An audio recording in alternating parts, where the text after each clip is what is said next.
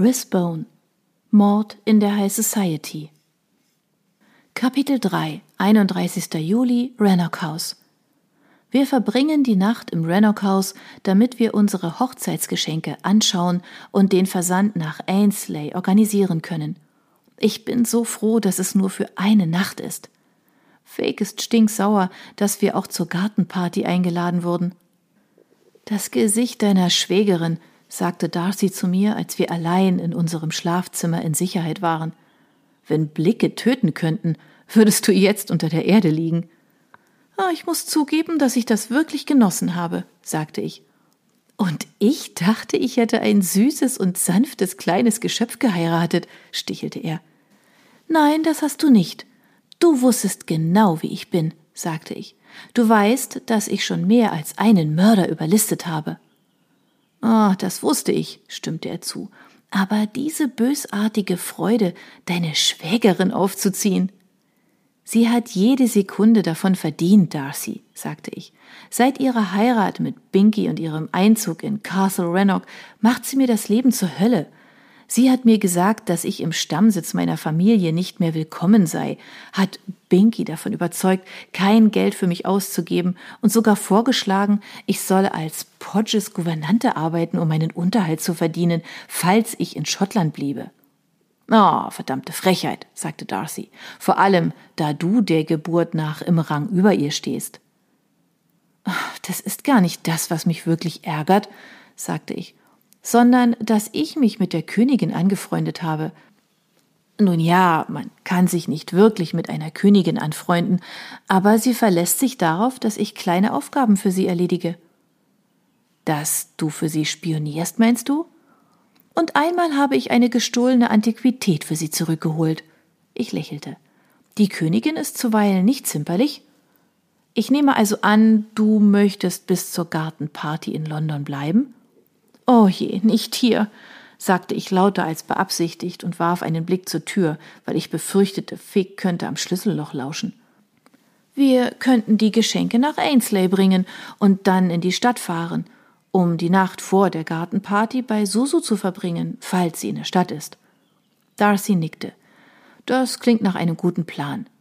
Und was willst du jetzt machen, nachdem du dich an Gurkensandwiches satt gegessen hast?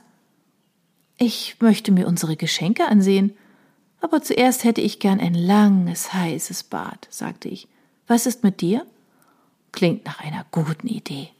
Vielleicht mache ich das auch. Im selben Bad? fragte ich neckisch. Warum nicht? Sei nicht albern, Darcy. Das Wasser würde auf den Boden schwappen, durch die Decke tropfen und Fake würde einen Aufstand machen. Darcy seufzte. Also gut, Du nimmst das Badezimmer auf dieser Etage und ich benutze das darüber. Aber schließ die Tür nicht ab. Ich packte ihn am Arm, als er sein Handtuch holen wollte. Binky hat sich in diesem Badezimmer eingeschlossen und hätte fast meine Hochzeit verpasst. Davon hast du mir nie erzählt. Oh, es gibt wahrscheinlich eine Menge Dinge, die ich dir nie erzählt habe und die du mir auch nie erzählt hast. Ich schlang meine Arme um seinen Hals dann wird es uns nie an Geschichten mangeln, die wir uns erzählen können, wenn wir alt werden. Er zog mich dicht an sich. Wenn ich zu alt für andere Dinge bin. Oh, du wirst nie zu alt sein. Ich lächelte zu ihm hoch und er küsste mich. Etwas später, erfrischt und mit sauberem Haar und sauberer Kleidung, gingen wir hinunter in den Salon, um die Geschenke zu begutachten. Allmächtiger, sagte ich und betrachtete die bunte Ansammlung von Paketen auf allen Ablageflächen. Ich runzelte die Stirn, verärgert über mich selbst. Ich hatte mir geschworen, als verheiratete Frau keine mädchenhaften Ausdrücke wie allmächtiger mehr zu benutzen. Ich meine, du liebe Güte, es gibt ziemlich viele davon. Mir war nicht klar, dass wir so viele Leute kennen. Oh, ich habe viele Verwandte und Freunde, sagte Dorothy, und du hast auch eine große Verwandtschaft. Dorothy hatte bereits begonnen, das Papier von einem der Pakete zu reißen. Das ist besonders schwer, sagte er. Dann hielt er inne. Oh, wie interessant. Es ist ein Hirsch. Ein Hirsch? Ich hatte nicht vergessen, dass Feg vorgehabt hatte, uns einen Hirschkopf von Castle Rannoch zu schenken, wo Unmengen dieser Dinger an den Wänden hingen. Ich ging zu ihm. Was für ein Hirsch. Darcy hielt ihn hoch. Er ist aus Silber, sagte er. Er ist ganz nett, aber völlig nutzlos. Ich nahm ihm den Hirschkopf ab. Er war unheimlich schwer. Oh, solche Hirsche habe ich schon mal gesehen, sagte ich. Sie werden in der Mitte von Esstischen aufgestellt, normalerweise in Jagdhäusern. Ich glaube, wir haben mehrere zu Hause. Haben sie eine Funktion? Man bewahrt darin doch nicht das Salz auf, oder? Er drehte den Hirsch auf den Kopf. Nein, ich lachte. Ihre einzige Funktion ist es zu sagen, seht mich an, ich bin so reich, dass ich es mir leisten kann, diese silbernen Tiere in meinem Jagdhaus aufzustellen. Oh, das wird auf uns wohl leider nicht zutreffen, aber ich denke, wir werden schon einen Platz finden, wo wir ihn ausstellen können, auch wenn er in Sussex ein bisschen fehl am Platz ist. Zumindest ist er besser als der andere Hirsch, der uns angeboten wurde, sagte ich mit gedämpfter Stimme. Ist es zu glauben, dass sie uns einen Hirschkopf schenken wollte? Das ist so ziemlich das schlimmste Geschenk, das ich mir vorstellen kann. Nein, ist es nicht. Darcy blickte von dem nächsten Geschenk auf, das er ausgepackt hatte. Das hier ist die Krönung, glaube ich. Er hielt ein Ölgemälde hoch. Es zeigte ein Haus und einen Garten in leuchtenden Grundfarben, als hätte es ein sechsjähriges Kind oder ein cleverer Schimpanse gemalt. Auf einer Seite flanierte eine Frau mit einem Sonnenschirm zwischen Rosen.